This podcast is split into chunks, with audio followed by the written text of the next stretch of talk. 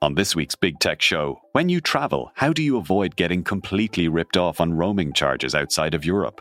And what are some of the travel hacks you should know about that aren't included in the tech you buy? We give you all the tips you need to know. On top of my list, Adrian, is my noise cancelling headphones. When I put them on, I love that it just goes boom, and you're in this kind of sonic bubble, and you can't hear the baby, and you can't hear that weird frequency of the aircon on the airplane. The Big Tech Show, available on all podcast platforms. On the latest episode of Real Health with me, Karl Henry, I'm delighted to be joined by cardiologist Dr. Paddy Barrett, chatting all things cardiovascular disease. The way I look at this is that the, the two statistics that everyone should really be aware of is cardiovascular disease is the leading cause of death globally and in most developed nations, but it's also the most preventable. 90% of it can be prevented at an early stage if you just follow the right steps and formula. So I look at it as a, a scary opportunity. As ever, available on all podcast platforms. Allianz. Supporting all 32 counties through the Allianz Leagues.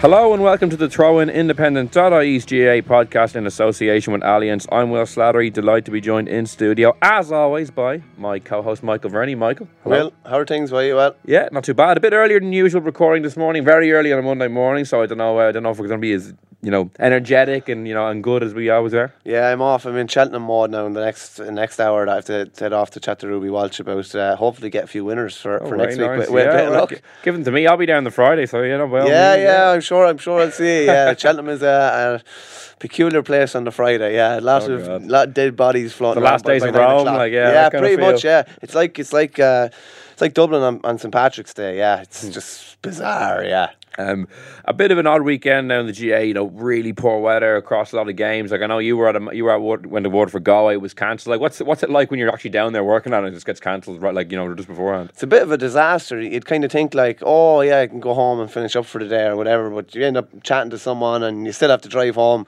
took me about, jeez, it took me, me to go to four hours to get back to Dublin last night. I, I, I sat uh, I got back to Kilkenny and I sat naved from Kilkenny to Dublin and it was just all sorts of traffic on the motorway. So I just ended up pulling into McDonald's in Kilkenny and going to sleep for an hour and a half and the traffic had passed. But by You, the you, time, you pulling on a sleeper there? yeah, no, I can. I have this. It's a, a gift from God. I can sleep nearly anywhere in any conditions. Yeah, so it was grand. So the traffic had passed by the time I got moving again, but the roads were just The glamorous life yeah. of a journalist, That's sleeping it, in the yeah, car yeah, park yeah. of a McDonald's. If you told them that, you thought you maybe fell, fall on hard times, maybe. That's, that's where you Yeah, if anybody had seen me, they probably would have like knocked on the window and just said, "Are, you you, okay? actually okay? Are you Yeah, okay, sir? I would probably, I would probably say, "No, I'm not okay." No, I, four hours back back to Dublin. Well, yeah, I went down to Dr. Hyde Park to watch Dublin Roscommon, and it was similarly freezing. And yeah, just to drive home just took absolutely ages. It's crazy, like how the weather can just come out of nowhere. But like, without sounding like Al Gore, there's going to be like these fixture malfunctions every year for the next. For the rest of our lives, like this is just going to be the weather now. It's going to be extreme weather events every year. I don't sound like a doomsdayer, but like Yeah, before before I came into journalism, I was actually teaching geography in PE. That's what I taught. And global warming, people are very confused about global warming because they think it's all to do with heat. It's more to do with extremes of Extreme temperature. weather and that's yeah. like what we're go- like we got. We went from like the mildest uh, the mildest winter probably in Ireland's history to like bizarre weather over the last two days. Like that's just the nature of it. You get they talk about like four seasons in one day, and that's kind of what we get. Except we just seem to get the most extreme of the four seasons in kind of one day or over a weekend. Yeah, it's mad, and it just shows you the lack of kind of planning, maybe an organisation amongst the GAA as well for these things as well. There probably should be some a weekend's grace or something in place just in case things happen, which they invariably do. Yeah, hundred percent. And I guess just to, to go off the theme of last week, where you know every week I think we've trying to you know delve into Michael Verney's life, You know what your interests are, the movies you like. What's your favorite season? Just while we're on the topic of seasons, like you know, Favourite season. favorite season? season. Uh, we don't really like we don't really have a summer a lot of the time. You know what I mean? We had last year. I kind of I, I like the spring to be honest with you. Um, I like it's kind of you're just kind of back training a couple of weeks. Uh, the evenings are about to get a bit of a stretch. I come from a farming background and like we'd all be that with that oh geez, soft day, you know, great great drying out that kind of crap. so I like there was actually two old fellas used to live up the road from me, two farmers, and uh, they didn't change their clock back or put it forward. So they just live their lives. Yeah, they were operating on old time and new time. Oh, so like fierce, it, it would be like five o'clock and it'd be like, oh, it's four o'clock old time or something like that. You know what I mean? That's kind of yeah. That's I, I kind of like that. I like the spring kind of time of the year, getting towards the end of March when the clocks go back and you have an extra hour in the field usually in the evenings. Then Do you miss teaching? Do I miss teaching? I miss the regularity of the hours. All right, yeah. The summer's off. Yeah, you don't. You wouldn't be sleeping in McDonald's car park for two, for two hours when you're Right, just as teaching. well. you could just go home. But uh, yeah, I missed missed the hours. All right, yeah. Journalism's a little more demanding on the with deadlines. You know, half nine deadlines every evening. But uh, what more could you want? Going to all the greatest kind of sporting events and been in the, the best seat in the house. And we'll start this week's discussion with uh, Mayo versus Galway, probably one of the biggest games of the weekend. I'm delighted to be joined in studio by Roy Curtis of the Sunday World and on the line by Tomas O'Shea. Roy, I guess it was the kind of game that, much like the Dublin one in Croke Park, we were looking for Mayo to maybe deliver a statement of intent, but instead Galway continued that stranglehold they've had over them. I think they've won seven in a row. James Horan had a hugely positive record against Galway when he was in charge the first time, but doesn't show much sign of abating so far. Yeah, I think it's a brutal reality check for, for Mayo and for James Horan. Obviously, his back catalogue commands respect, and there was a lot of hope when he came back. They had the three early wins. But I think the decline that you saw last year is evident again, and the lack of reseeding in the forward line for all the talk of other guys coming in. In the two games against Dublin and Galway, and their games for obvious reasons, James Horan would have really targeted, wanting to rest that 14 game uh, streak without winning against Jim Gavin, and obviously restating their dominance over Galway, who had who have taken over since James Horan's time. In the two games, they scored 19 points, which is less than Dublin got in one game against Roscommon. Um, their goalkeeper was the joint leading scorer um, against against Dublin last week, and yesterday there were all the old failings. I mean, they they um, they won more opposition kickouts, had more shots from open play, more shots from place balls, more attacks, more turnovers, and yet still they come out on the wrong side. Galway played with 13 men for a period. I think there there are real issues for Mayo. I mean, there's a huge yearning there. Another 10,000 plus crowd there. They had huge support in Croke Park last week. But I think the reality is very different on the yearning, and the reality is Mayo not winning any All Ireland. Yeah, and outscored with, with a two man advantage for 10 minutes. And of the young forwards, you say, have kind of failed to fire. I think they've only contributed two points in play across those two defeats to uh, to to, Go- or to Galway and to Dublin. Yeah, I think the first three games Mayo played maybe gave us a bit of a false impression. I think they'd been back training earlier than other teams. James Horan wanted to make an early mark. But as teams are starting to catch up with them and as they're playing the teams that they are measured against, and Dublin and Galway are the two teams that Mayo are probably most closely measured against. They've had they've had chastening experiences. I, I watched the interview with James Horan afterwards and even he seemed a little resigned. I thought he was saying, you know, we'll go back training this week and we work on these things. But they're the same things that they've been working on for month after month and year after year how to get an attack that can sustain an All Ireland run. Um, the team, key players on the team, I think have have declined. Great players are going, are not getting any better. I thought Cormac Costello gave the great Keith Higgins a bit of a roasting on his 150th appearance last last week. Lee Keegan hasn't fired yet. I know he could peak in summer, and Mayo's only concern will be summer. But at the same time, if you look at the momentum Kerry are building under new management and now compare it with how Mayo have stalled the last couple of days, I think it's a real, real worry. Yeah, we're bringing Tomas O'Shea in the line now. Tomas, like, are we kind of are we being a bit too pessimistic with Mayo because it is it is just a league. Traditionally, they haven't really fired in the league, but after three opening wins, it did look like they were building something. The young forwards were going well, but the last two games against, I guess, the, the top opposition, it, it has been a fairly brutal reality check, as Roy says. It has, and I think I suppose if you think about it, like they came in and James Horan came back, and there was a kind of a burst of energy. It was the guy who the players wanted. You know, there was a, a kind of a, a rejuvenation of sorts there when he came in, right? But they started off with Roscommon. They played a, a very, very poor Tyrone team after. They got a couple of wins under their belt. Everybody started talking about them again. They started playing Reap, Conor Diskin, uh, Ruane around the middle of the field, McDonagh at wing forward. Now that midfielder and McDonagh are going to be, I'd say, players that will probably push the starting team. But the reality is, like, Mayo have played a couple of matches now, and they, Dublin especially, I think, it just showed. And everybody, if you want to compare a team at the moment, I think bring them into Croke Park and put them against the Dubs, right? But I think the Galway game was a serious question for them. I mean, um, Kevin Walsh has an unbelievable record. He's lost once since he's taken over against Mayo. I, that was what Mayo based all their success on was the, the success they had in Connacht. Uh, James Horan had a great record in Connacht, and I think after the Dublin game they were so deflated. Rumours had it that they were inside the dressing room for two hours after the game, after that Dublin game, on the performance. They were disgusted with it. They could not believe how they just didn't show up, and that against Galway at home was your opportunity to answer it.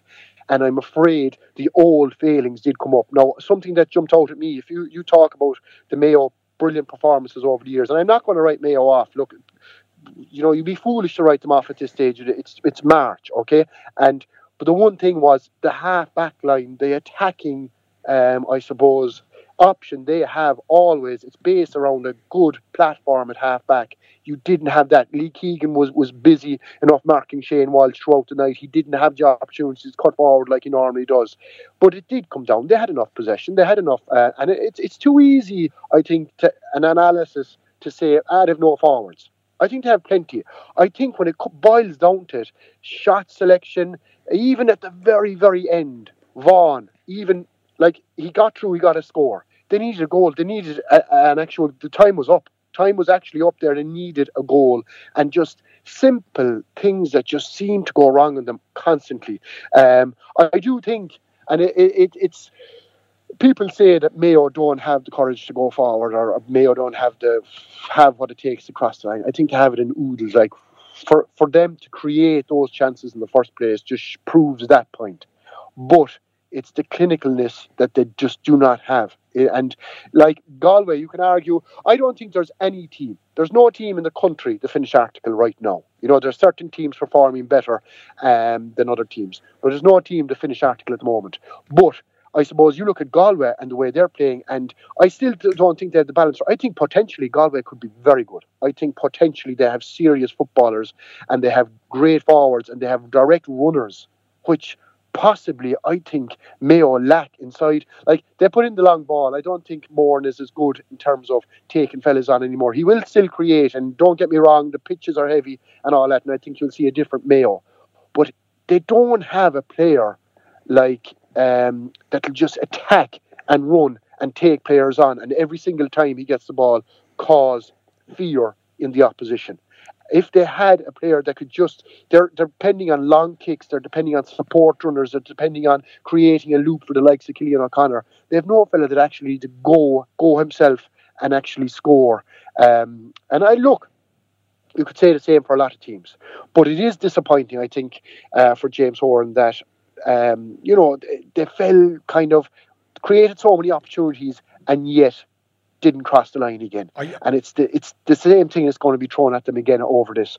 But it is early, I would say that. I'm not going to write them off. But at the same time, it's very, very hard to see. Right, they brought in X amount of players.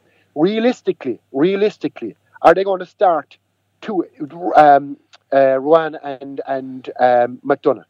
Right, the two of them. Realistically, you start. You're going with the same crew again, no matter what.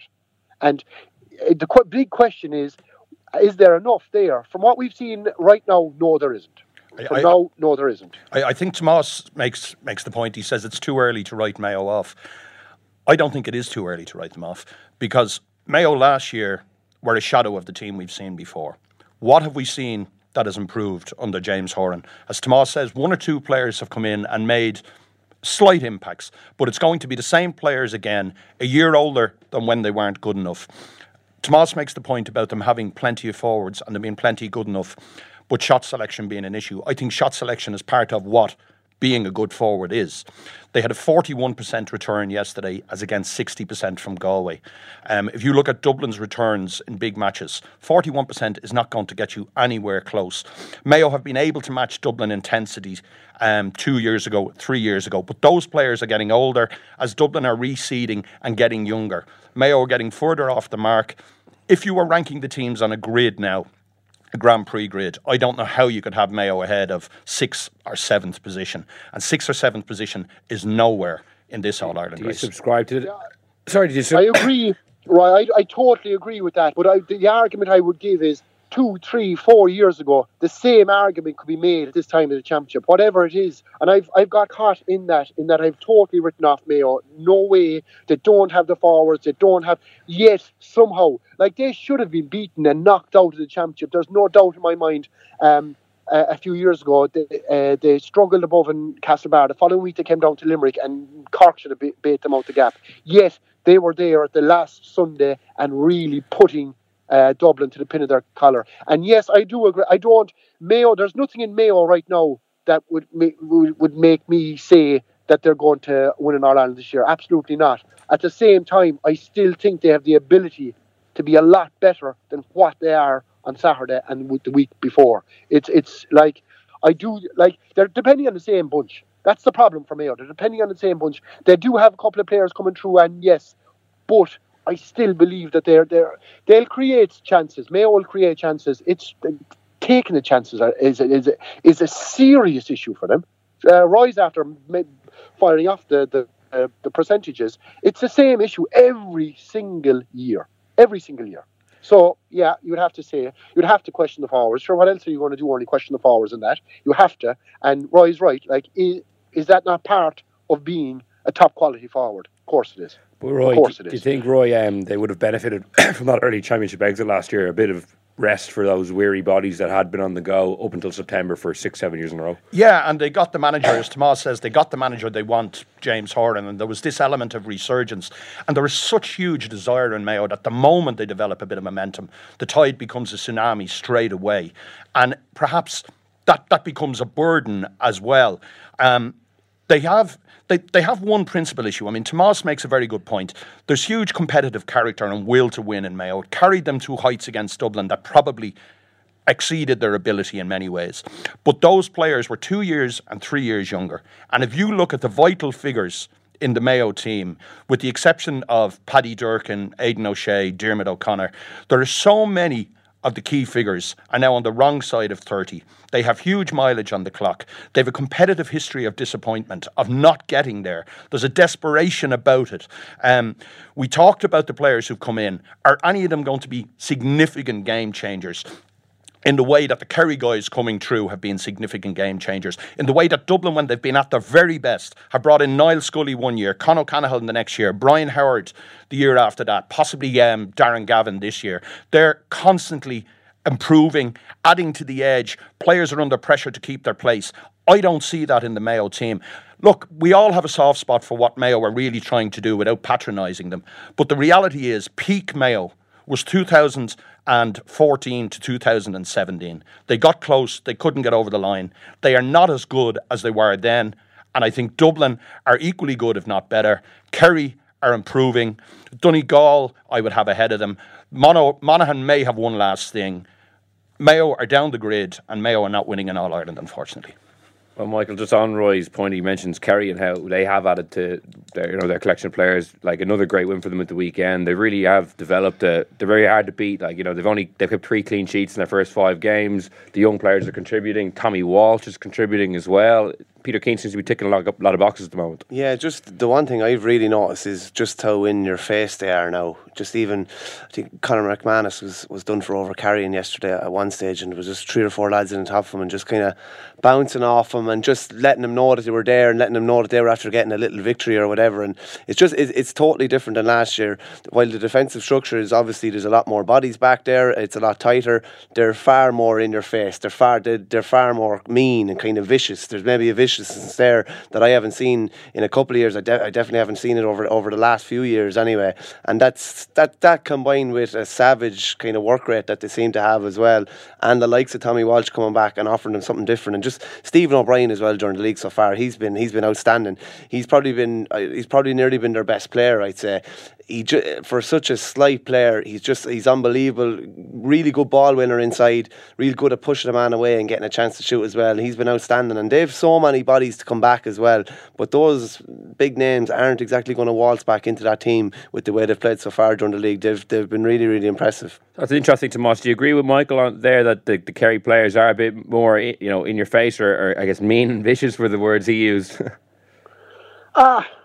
I hate, I hate to describe a Kerry footballer as being mean and vicious, but um, I, I, I do think I think there's a harder edge about them. Like you know, you, you look at last year, okay, and you say what are the big differences? There has to be some differences there after winning five on a trot now, and yes, there is. I, I, somebody I, I, I saw on uh, Twitter yesterday, somebody pointed out that between minor and senior, Peter Keane has played 22 uh, or mm. managed 22 games under Kerry and has won every single one of them. He hasn't lost a game in managing Kerry at the moment. Now he will, he, like that will come to an end as well. But I do think the big change, I suppose, is there is a consistency in the performances.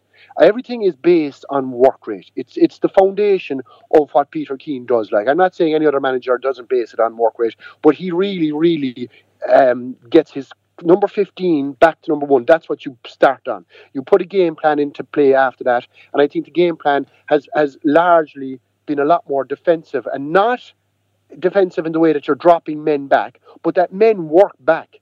Now, there are still frailties there. There are still frailties. It was shown up in the first 10 15 minutes of the game yesterday, and they're by no means the finished product. The ball went in very early, and there's creaking going on inside that full back line. There's still issues inside. If they're given space, if they're given direct uh, ball, Monaghan made hay there yesterday for a while. Conor McManus was outstanding for the first 15, 20 minutes.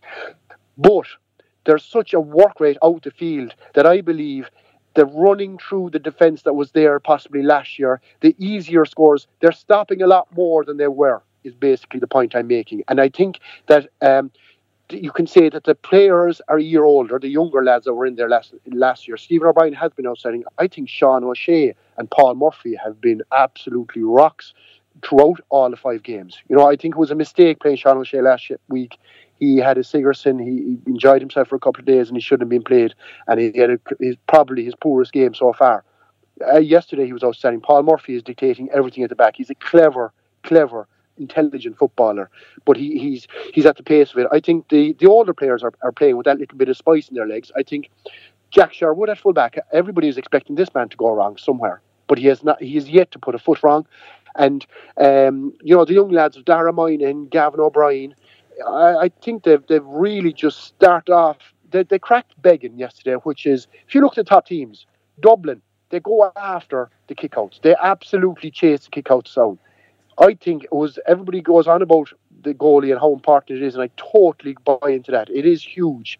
You pressurise. Beggan was pressurised yesterday, and Kerry got unbelievable scores off it. They turned them over around the middle of the field. It was a workman-like performance. However, is there still issues? I do. I still think there's a couple of issues there. Yeah, I, would be worried about the full back line at times, and I'd also. But what full back line in the country? the Dubs included. What full back line in the country, if you give every early ball or run at them, aren't in trouble. Uh, Tomas, what do you make of Tommy Walsh's performances? I thought Tommy Walsh was excellent yesterday. You know, it, it's amazing. Like Tommy Walsh was in the county for the last few years, and I don't know, is it the work that's been done, the the, the amount of time or space that's been created for him in, in playing away with his club, or is it something Peter Keane is doing with him? But he seems to be a player transformed. There's no way his performances, yes, they were good in the county championship last year, but there's no way you would have said, oh yeah, he's a, a role to play there. He seems to be growing by the week. And definitely, I could see him shouting uh, yesterday, you know, barking orders, even though he had, there was a gap of years missed. He's still, he, he is a leader at, at, the moment, you know, and he is one of the older heads. But I mean, in terms of, and people were, were making the point, uh, Tommy Walsh won't have an effect on the championship because the mark won't be there in the championship. I disagree. I mean, if you're catching ball at pace early, and there's fellas like Clifford coming after you, there's fellas like Sean Shea coming after you. That's the one big thing with uh, Peter Keane as well. I think he is emphasising the runners like Tom O'Sullivan. How many times did he bomb forward coming off the shoulder? Uh, Gavin White is a fella I'm excited to see come back after the Crokes game. Um, there is pace and directness that there wasn't. The Kerry following, they'd be knowledgeable crew. They hate ball going lateral. They hate slowing down the game. They want it fast. Sometimes you have to slow it down, but if you can, you go direct. And Tommy Walsh is certainly an option with direct football. Huge. And even like Wiley, I, I, I would argue for Wiley as an all star last year. And uh, uh, geez, he, he batted, he caught, he went up for a hot ball. And I, uh, Darren Hughes, he absolutely held him like he was a young fella, saying, Who's that fella? And then I saw it was Darren Hughes. The strength of him alone is massive. And but I think I think Tomas as well. Days too. I, I, I think it's significant. If Dublin have a weakness, it's in the full back line. If you look at how Roscommon got their goal again yesterday. A mishit point, panic in the Dublin defence. And Tommy Walsh is a player who can do serious damage there. I agree with you. I mean, obviously he has he has taken a huge amount of marks. He took four yesterday. But if you catch ball and you have runners, I mean, what we're seeing with Kerry at the moment, we seem to forget that the boy Prince. I mean, Clifford hasn't played a game. Paul Geaney is not there. There's huge attacking quality. James O'Donoghue. Uh, James O'Donoghue. What what I really like, there's a sense there's a, there's a palpable sense of renewal. You can see the Kerry people are back behind the team. If you look at the five games, they've won by 4 4 3 1 and 1. Against Dublin, Dublin came back, got level. Kerry went again. Yesterday, they outscored Monaghan 7 1 down the stretch. Against Galway, when it was really in the melting pot, they found a way to win. You have young guys developing momentum, being helped by Paul Murphy. I think Thomas Sullivan is a huge addition. He was, I think he was Radio Kerry's footballer of the year down there. He's a tenacious defender. He gets forward. His scoring rate for his club last year coming from defence. And as Tomas says, there's that speed, there's accuracy. If you're looking now, I mean, it looks like Dublin and Kerry will be playing in the league final in Croke Park again, the way things are set up. And given the tempo of that game down in Tralee, if Kerry can come up and they'll really want to play Dublin and Croke Park before the summer again, I think. If they could lay down some sort of marker in that game, you really set up with Dublin having the five in a row. I know I, I did a piece yesterday and I was talking about Kerry remind me a little bit of Manchester United's class of 92 and a whole stream of real quality young guys coming online together. And like the class of 92, they, you would have won nothing with kids if there wasn't experienced guys beside them. And if Tommy Walsh, if Paul Murphy, if Paul Geaney, if these guys can play big roles, um, David Moran getting back there, I mean, I think Kerry are a serious option. If you look at the way a Kerry team came out of nowhere in 1975, Dublin had won in All Ireland, and Micko brought this young Kerry team.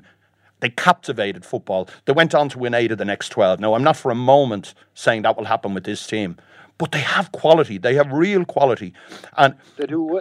They they have a couple of new players like the Gavin O'Brien's, the Dara Moynihan's. It'll be interesting to see. Like he's tried about 28, 29 players. It'll be interesting to see what team he sends out in championship. And yes, there's people getting excited in Kerry, but the bottom line is that the last time they played in championship, the Super Eights was very, very disappointing. You had largely a lot of the same players I think they're playing with a confidence that they possibly weren't. I think there's a consistency in the way they want to play and the way they are playing. Um, and there are players to come back, but I, I, there's something in me saying Jakers. Like everybody was blowing about Mayo, Grand, and there are new players. There, it is you can't compare like with like here. I mean, James O'Donoghue, for example. How many times we're saying this? 2014 is last time James O'Donoghue has put it together. So there's no point in saying James O'Donoghue. James O'Donoghue has been consistently injured for the last I don't know how long, and it's a pity really. He is a great talent, but I wouldn't be planning with, J- with James O'Donoghue until I see him putting three or four games together. Paul Geaney hasn't really set the world alight in the last while as well. I think Clifford is exciting, and I think Clifford will add to it. I think if you get the hard ground going uh, during the summer, he's a joy to watch. And I do think the foundation of their work rate, like the big thing for Kerry, for me last year, the big thing, they always had talent, they always had footballers. They were too easy to score against too easy. Has that been? Um, has there something been done about that? I think there has. Yeah, I think they're actually a little bit harder. Is it sorted by no? Geez, what Dublin did in Tralee. What Dublin, if Dublin had another five minutes, and if Dublin had Cluxton that night, I would say no doubt in my mind Dublin would have won that match. No doubt in my mind. Kerry allowed them get in for two handy goals when they dominated the first half. yesterday, early ball went in. Peter Crowley is now your designated man-on-man marker. You ask me, uh, is Peter Crowley a man on man marker? I'd say no, not naturally at all at all. So there are still issues. It's all very positive, and they potentially, like the young lads, do not fear. They don't have a mental block against anyone. Like they, they're used to winning, and I think that is important. They're after actually, um, like the, the older lads, the Paul Murphys, the Paul Geaneys, the David Morans, who weren't up to scratch last year. Definitely, they're they're like Paul Murphy's playing outstanding stuff. Uh, I think they're after reinvigorating. I think the Peter Keane thing, Donie Buckley, Tommy Griffin. Um, I think it's all kind of.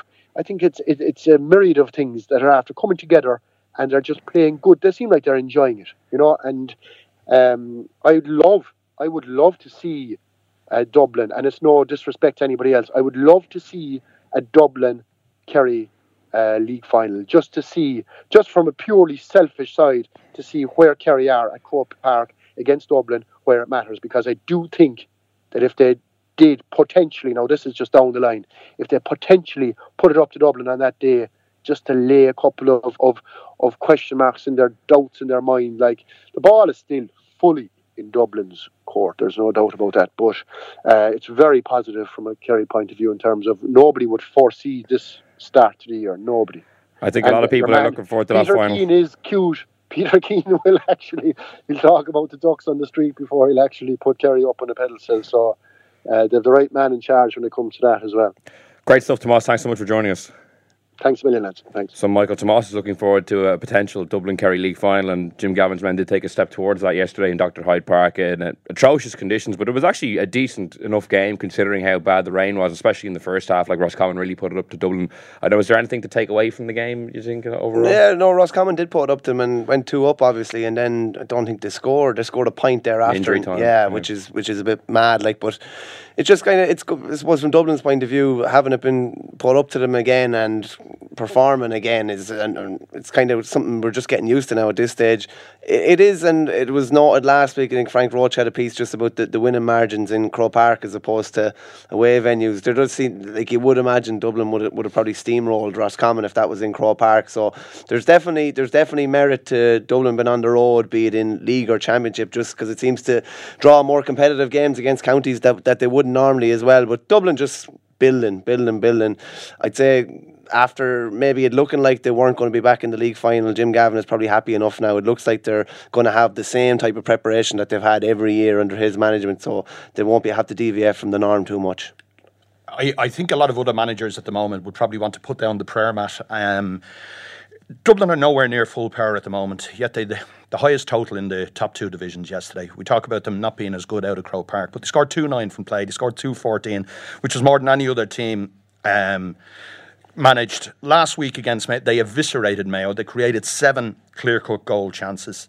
Um, Jim was able to get game time into fringe players yesterday. Cian O'Connor, Colin Basquel, Robbie McDaid, most significantly, as we said earlier, Darren Gavin, who is going to be a real option at midfield for them this year. I know he's doing final exams. I know he's very highly rated within within the setup. Um, it's all long term, right? Isn't it, it, it is. It's all, every, it's all everything long-term. is long term. Even coming for its four games, like it's all thinking totally, down the line. Totally, yeah. they they really have. I mean, the likelihood is they're going to play a seventh straight league final under Jim, and yet they've used the league every year to bring in players to experiment. I mean, if you took the players out of any other team that Dublin were missing yesterday, Ciarán Kilkenny is probably the most influential player in the country. James McCarthy has been a footballer of the year candidate. They weren't involved at all. Paul Mannion, Brian Howard come off the bench. Like these are all-time great footballers that Dublin are resting. That as as Michael's saying, they're using long-term development. Um, they will be, I would say, they're at about sixty percent at the moment, and yet they swept Mayo aside. They were they held Roscommon scoreless for half an hour yesterday. They're going back to another league final, assuming they beat Tyrone and Croke Park and Cavan on the road. Um, and they, are entering, they could not be in better shape entering a five in a row summer. Just something interesting to know, actually.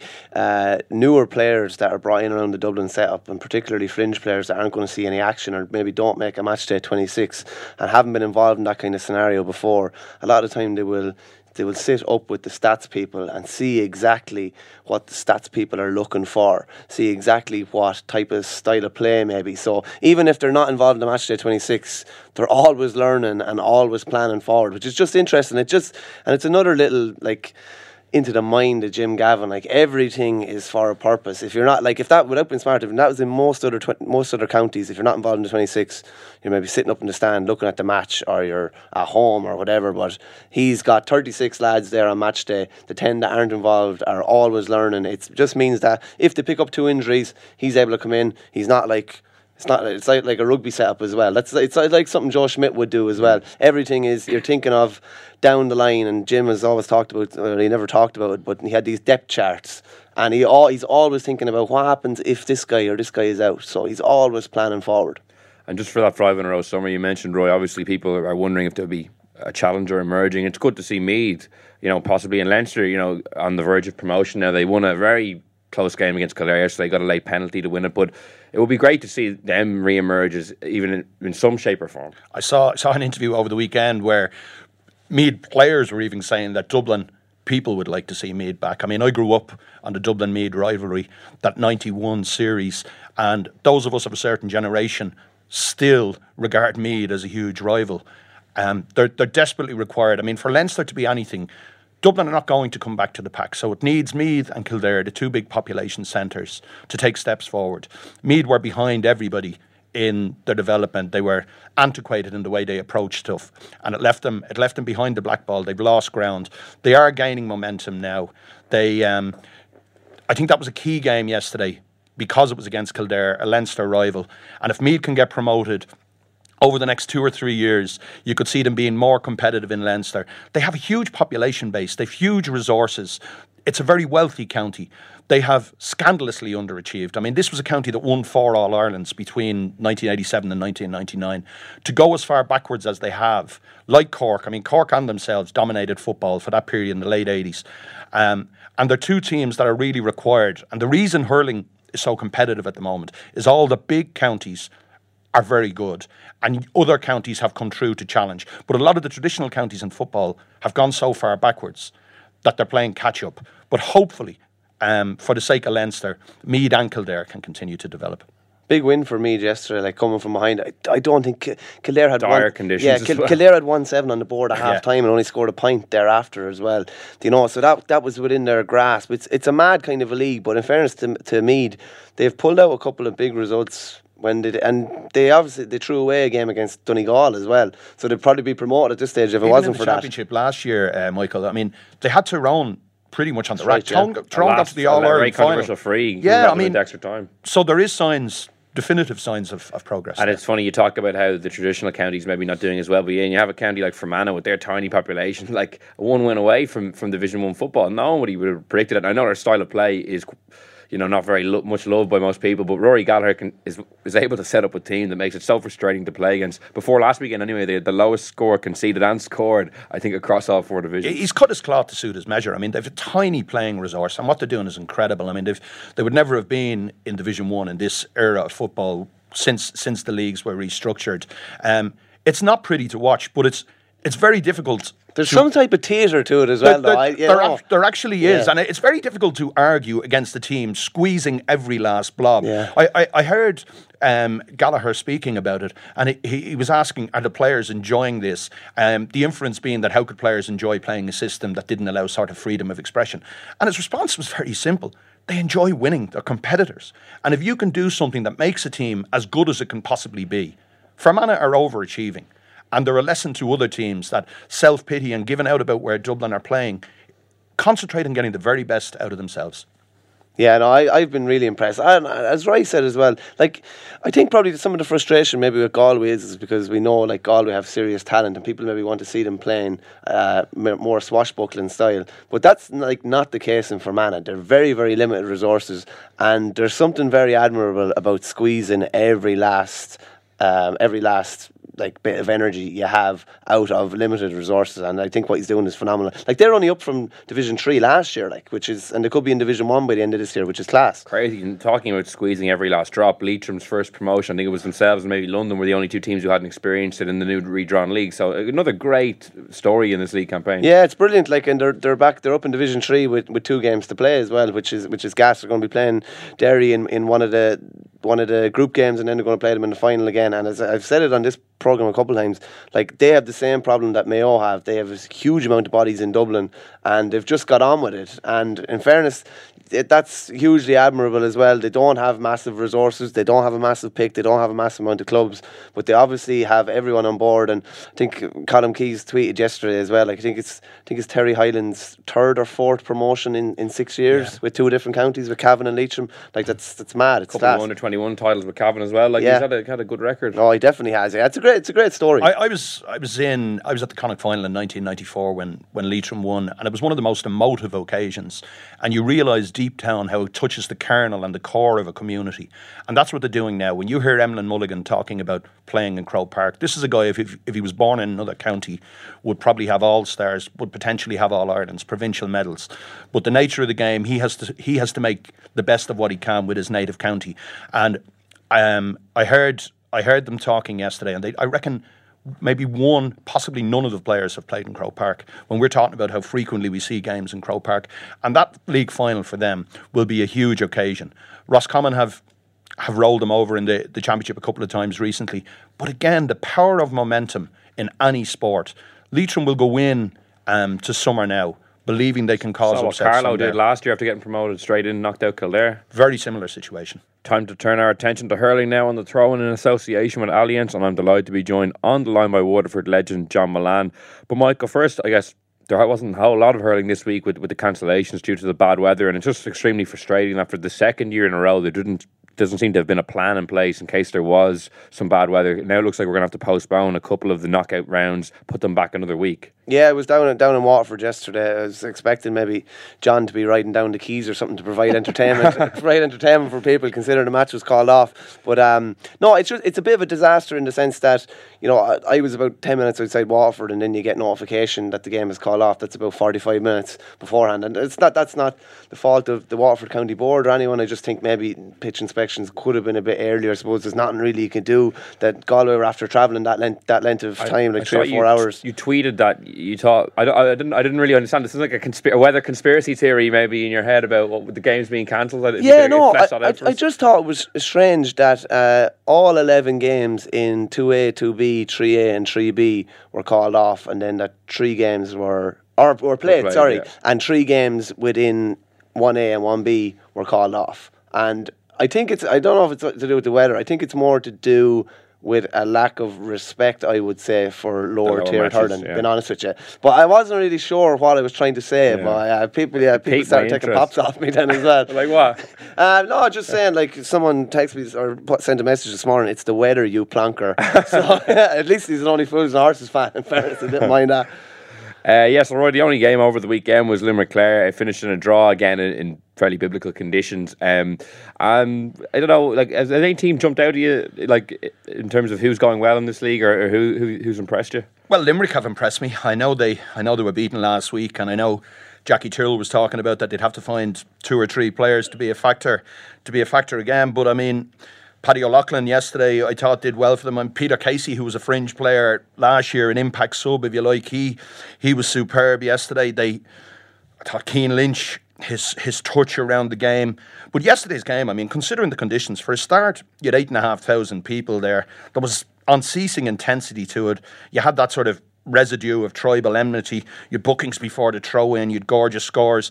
And Clare are the one team that Limerick have not been able to get the measure of. They they beat them in championship the last three years. Um, they got the draw yesterday. I know Limerick uh, beat them in the league quarter final last year, but Clare Clare are very strong as well. I mean, this time last year I backed Clare to win the or I backed Limerick to win the All Ireland. I've backed Cork this year, um, and the, the fact that they beat Limerick and the fact that I think they'll be better on the when the ground when the ground does improve. But I still think Limerick are up there as the team to beat. Yeah, John, what have you made of, of, of Limerick in the league? Because uh, Tyrrell's comments did get a lot of, uh, I guess, attention when he said he didn't rate them as like All Ireland contenders or, or as, as certainly one of the top contenders. For, for you, where are they amongst the pack at the moment?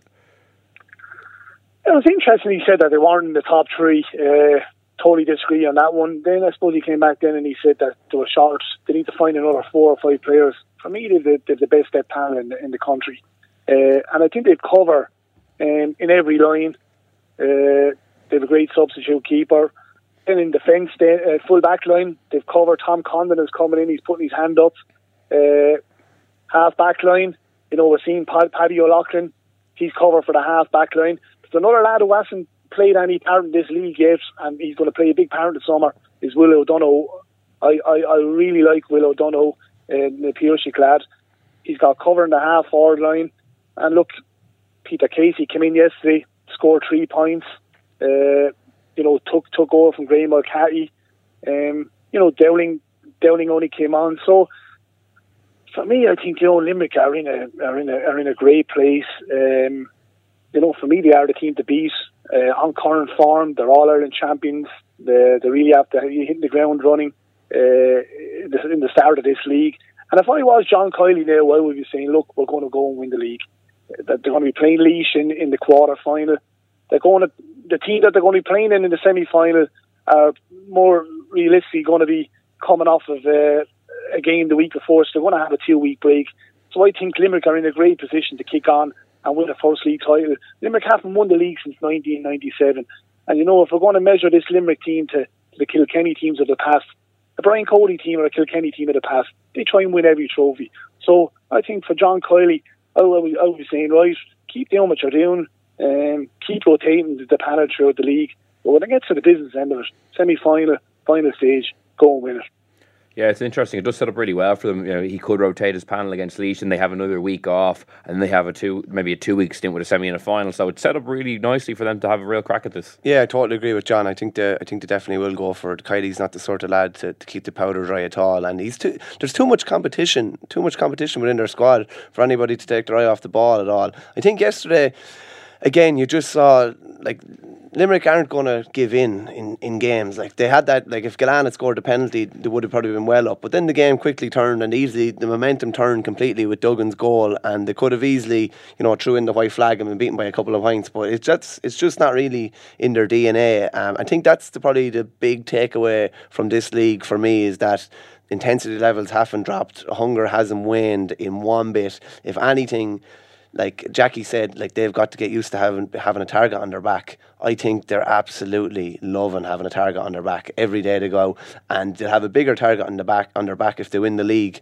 and it'll just mean that they'll have to be on their toes even more. And I don't, I just don't see that as a worry with this side. It, they just look like they have something different. And the big thing, as I said, the squad depth is massive. Nobody will be taking their eyes off the ball. If Diarmaid Byrnes or Cian Lynch or whoever aren't performing, they won't play simple as to be someone else to come in there, and that's just the nature of it, and that's going to keep everyone on their toes, and it's a great place to be. I know there wasn't a whole pile of kind of storylines to come out of the weekend, given how many games were cancelled. But I was reading your article, talking to you know the Waterford management about uh, you know Walsh Park now being able to be used as a home venue. Did like did, did it seem like they were taking a lot from that? Uh, was it a big boost for them? Ah, uh, no, it did. And in fairness, and, and John said it in his column on Saturday, like that it was a it was a, a big victory for Páraic Fanning. He basically doubled down from the second he came in as Waterford manager. He doubled down on the fact that we want games in Walsh Park and we're not going to give in easily. And I think that's created a good kind of a siege mentality within the county as well. And having played four away games last year, they were they were handicapped from the start. They were under pressure from the start, and you could even see in Derek McGrath's kind of face last night. He was nearly, you know, it, it hurt it hurt him maybe that he didn't have home games last year. In especially one, wasn't it one home game lost in the, yeah, the one, championship last game, year? Yeah. I mean, it's, and it's that was, handicap. That was it says that was the weight of a post with uh, with Jake Morris. You're, like, you know what I mean? You're trying to win the Cheltenham Cup, Cheltenham Gold Cup run on three legs. I mean, when you when you have no home game, and it will create. I mean, we saw what Newbridge or Nowhere did last year. I mean, ultimately it didn't get Kildare over the line, but it got them past Mayo and it created a sense of togetherness. Um, and it's exactly what Waterford need. I agree with you. I was really interested watching Derek McGrath last last night. You could almost think. I wish I had had that. I mean, it was yeah. what, was what he was really yeah, saying. Definitely, I was going to bring John in on that because I think Derek said he wished he was more forceful on the issue when he saw Cian O'Neill and the Kildare footballers. John, what did you make of his comments? Yeah, look, hindsight is, is a great thing. Um, all very interesting. I suppose, look, he will look back with regret that I think his words were that he, he should have forced it a bit more. Um, and I, I think, you know, he probably, looking back now, he is looking back with regret that he should have pushed the buttons a, a, a few more and, and, probably said to himself and his and, and, and his panel said, well, look, it's it's it's Walsh Park or uh, Walsh Park or, or, or nothing. Um, but look, we can't we can't look at the past. All we can look at to now is the, is the future. Walsh Park with two home games. It's it's fantastic for the city. It's fantastic for the county. Uh, and look, we're back on a level playing field. And Clare and Limerick, they won't like the thought of coming down to Walsh Park. And I think, as as Derek highlighted last night, you know, the main thing will be getting a couple more games. They'll play Galway there next week. Hopefully, get a quarter final uh, draw in Walsh Park. But the main thing, they're going to be training for six to seven weeks. They're running to that first game against Clare on May the 12th. And if they can win that game, it sets them up nicely for for uh, to, keep, to kick on uh, for the for the remainder of the months of championship and hopefully kick on into the All Ireland series. The big question, John, is it Welch Park or Walsh Park? Uh, well, I call it Welsh Park. Other people call it Walsh Park. So for for us, uh, city boys, it's Welsh Park. Yeah, Michael, it's actually a pity that uh, game was cancelled because it was set up really interestingly, especially with Dublin winning. Because if Dublin, Dublin, could potentially top one B if Waterford beat Galway, it'd be you know, one B can go under the radar sometimes, but it's really interesting to see where the two teams are at. Yeah, definitely. Yeah, it was a pity now, and I was I was down there yesterday, and it was it was just a pity because it was one of the games to really look forward to. Um, I suppose there was probably maybe a bit more riding on, on that game than maybe a couple of the games in uh, in one A with some teams already through. But uh, yeah, it'd be interesting to see where, where they're at. They're going to be. Uh, Fanning just said as well now, just with the, the fixtures and everything, teams are going to be chasing their tail a bit. Like I know that that Tipper off to Spain today on a training camp. I don't. I think it's for the guts of a week. So like I don't know if they're going to abandon their plans. And Pádraig Fanning said he had plans made as well, and they're going to have to rejig things around a bit. But yeah, just there's a lot of kind of moving parts now. But yeah, just on, on the Dublin result, uh, Laois by all accounts really stuck it to them, and we're very like Laois had an awful lot to play for, and we're trying to make sure that to not leave their fate in anyone else's hands. And they nearly they nearly got a result. And with Offaly beating Carlow, then they, it worked out very well for them, and they're through to a quarter final. And that's exactly what Eddie Brennan would have set out to do at, at the start of the league. Yeah, and John, just on Michael's point there regarding the schedule, it, it is just very frustrating for the second year in a row that things are in a bit of disarray now. Well, I can't for the life of me understand, particularly after last year, uh, what escalated. And, you know, uh, the suffering of the clubs, the follow on of the suffering of the clubs that we're almost going to have a rerun of it this this year.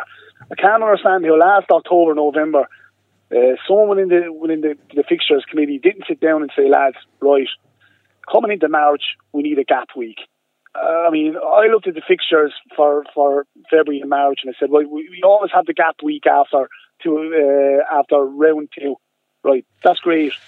But we needed a gap week in, in, in March where it allowed, so on the off chance that, like days like yesterday, we had bad, bad weather, which then allows you then to, to, to f- fulfill the fixtures and you still have your final date on uh, March, March the 23rd.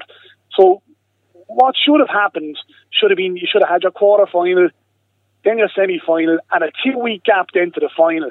So which does, which then allows, uh, you know, in, in, in, in a situation that if, if bad weather does arise, you can fill in that, you have that gap week to fall back on. But now we don't have that gap week. It's going to follow on and it's going to run into the, to the club schedule. Waterford, I, I don't know the way, the way, uh, very situation up in, up in Offaly. Waterford have around the games for March the 31st and the first week in April. Now, what could happen then? You're going into the club players are, are, are going back into the unknown again. Will we? Won't we be playing? And some club players, you know, if there's four teams left in the semi final, are still in the unknown, thinking, well, this this round of fixtures on on March the thirty first. Are they going to go ahead? Aren't they going to go ahead? And what it's going to do then is going to push it back another week. And the way club players are nowadays, club players have weekends booked away. They could be going away in stags. They could be, you know, they could have gone away with the with the with the with the woman, or they could be going here, or they could be going there. And what that do, do, do what that is doing then is erupting their schedule. And I think it's just totally unfair. And I just think it's it's it's it could be the tipping point where the volcano in the club club scene could uh, potentially erupt. And I don't know what the solution is. Do you do you push the Fitzgibbon, the Sigerson Cup back to November, or there's, there's there's also a solution then that they could go back and play two rounds of the National League uh, before Christmas, which gives you a bit of space um, to allow for to allow for situations like yesterday. Uh, if if bad weather does arise, I don't know what the answers are. But look, uh, the way it's gone now, uh, county teams now are, are, playing challenge matches back in uh, are, are, playing challenge matches in, in, in, November and December. So maybe two rounds of, of, of the National League uh, could be the answer before Christmas. Yeah, that's a, that's an interesting one. I just I, I think I think the GAA the fixture makers are just kind of rolling the dice, and it was the same last year, and hoping that nothing's going to happen. But just like given the way the extremes of weather that we seem to get now, like it's only only natural that something is going to happen. Like if we get a deluge for two days, that's it. Game, games are off realistically, you know. So they just need to put in a bit of leeway, have a bit of a plan B. As John says, two weeks to the league final would sort out. If anything happens, at least you have a week to fall back on. And what about his point regarding the club fixtures? You know, because that does make things more complicated. And also, you have that weekend of the thirty first. You have the football league finals on the Saturday and the Sunday, so it'll be very hard to shoehorn in a hurling league final, which is what they might have to do. Yeah, we're the, we're the same as Waterford. We we've uh, we've two rounds of championship. One the last in March, for last weekend in March, first weekend in April, and like as John says as well, it's a, it is an absolute disaster. You're kind of behind the eight ball again, as club players seem to always be. And like if Waterford do get to a league final uh, with the way things are now, those club fixtures are going to be delayed again, which is just a disaster. It just knocks everything out kilter. You said you have plans made or whatever. You could be going away. There could be weddings organised around. You just don't know, and it's just you're literally just you're literally just hoping that nothing happens. And you're nearly, there's, there's some Waterford people, like, unfortunately, this is probably the way, club players are nearly hoping probably that Waterford don't get to the league final just so that their, their club games go ahead because that's what they've been training for since probably the first week in January. Mm, yeah, which isn't a good situation for anyone. And, John, just before we let you go to finish on, on hurling matters, you mentioned that Limerick had impressed you. Is there any other team so far in the league that, that's intrigued you or that, that you've been interested in watching? I'm keep I'm keeping a firm eye on Cork, uh, the Cork project. I, I like what Meyler is doing. Uh, obviously, there was there were slow slow start, starters in the league, uh, but look, if you've got two wins under under, under a belt, they went up to Limerick last weekend. Very impressive. They beat Limerick without uh, their Fitzgibbon Cup uh, contingent, and I don't think you'll see the see the best of uh, Cork until the the ground hardens up. And I think Roy could be right. I think. Uh, they, they could be the ones to look out for for the All Ireland this year. Um, but from from Clare, then I think a big plus for Clare yesterday was Oisin O'Brien coming on. Uh, he offers them a bit of speed in, in, in the full back line. So I was delighted to see him back. Uh, you love a good man marker, John. You've been a big fan of him now for a while. man marker, yeah. and I and I think I think that's what Clare needs within that full back line is tight, tenacious cornerbacks if they're to push on and win the All Ireland. And I think uh, Oisin O'Brien, the reappearance of Oisin O'Brien yesterday from, from a long layoff. I know David Fitzgerald had a great time for him, uh, you know, in, in his last year with, with, with Clare. So his reappearance, um, he's going to be a big plus for Clare. But yeah, I think I'm going to keep a good eye on Cork. I think Cork could be the ones this year, yeah. Great stuff, John. Thanks so much for joining us. No matter, Will. So, Michael, we'll finish up this week's show with our performance of the week. Anyone you have in mind for hurling or football? Yeah, it definitely went under the radar because there was only about 5,000 people there. But uh, Slaughtneil winning three in a row in the All Ireland Camogie, Club Camogie was unbelievable. And it was actually uh, a girl from Offaly, was actually the difference maker. She scored 1 6. Tina Hannon, she plays with Offaly. So she's. Uh, Playing for Slaughtneil? Yeah, yeah. She's she's uh, engaged to Patsy Bradley. So she lives up in Slaughtneil the last maybe two years or that. So they won their first All Ireland in 2016, 27 slash 2017, and then she transferred up there because she was living there and was man of the match or player of the match in last year's final and in this year's final. She scored one six, uh, and just for such a small community as well, three in a row is outstanding. I know there've been a few Camogie club three in a rows, but uh, yeah, an outstanding achievement for such a small area. And it's going to be a bumper week for Camogie on uh, performance of the week because I'm also going with a with a Camogie player. But you know, I only got a I think a a C two in ordinary level Irish. So forgive my pronunciation of the team name Galatir. Galtier, yeah, Galtier. Uh, I'm going with Kira Jackman, the goalkeeper. There's a great photo on Sports yeah, of Harry yeah. Murphy. It was absolutely freezing in Croke Park, and she had the foresight of a hot water bottle on with her as well to keep her warm during those long passages of play when the ball wasn't near her goal. So it was Baltic up there. It looked Baltic, didn't it? It's like people don't realise, like keepers, it's grand out the field. You're running around, you're running into people, you're getting blocks and hooks in. The goalkeeper, apart from the puck outs, like if a ball comes in, if your hands are cold, like mm. and you miscontrol the ball, that's it it's a goal, like, you know what I mean? So at least it, you can't some, wear big gloves, like you no, can't no, sports, no. Like, so know. someone coming up with something fairly uh, ingenious like that is a great thing. In fairness, That's brilliant. That's all we have time for in the throne in association with Allianz this week. Thank you so much for listening. We'll be back next week with another podcast, and in the meantime, you can subscribe to us on iTunes, SoundCloud, or listen on independent.ie. So until next Monday, thank you for listening and goodbye.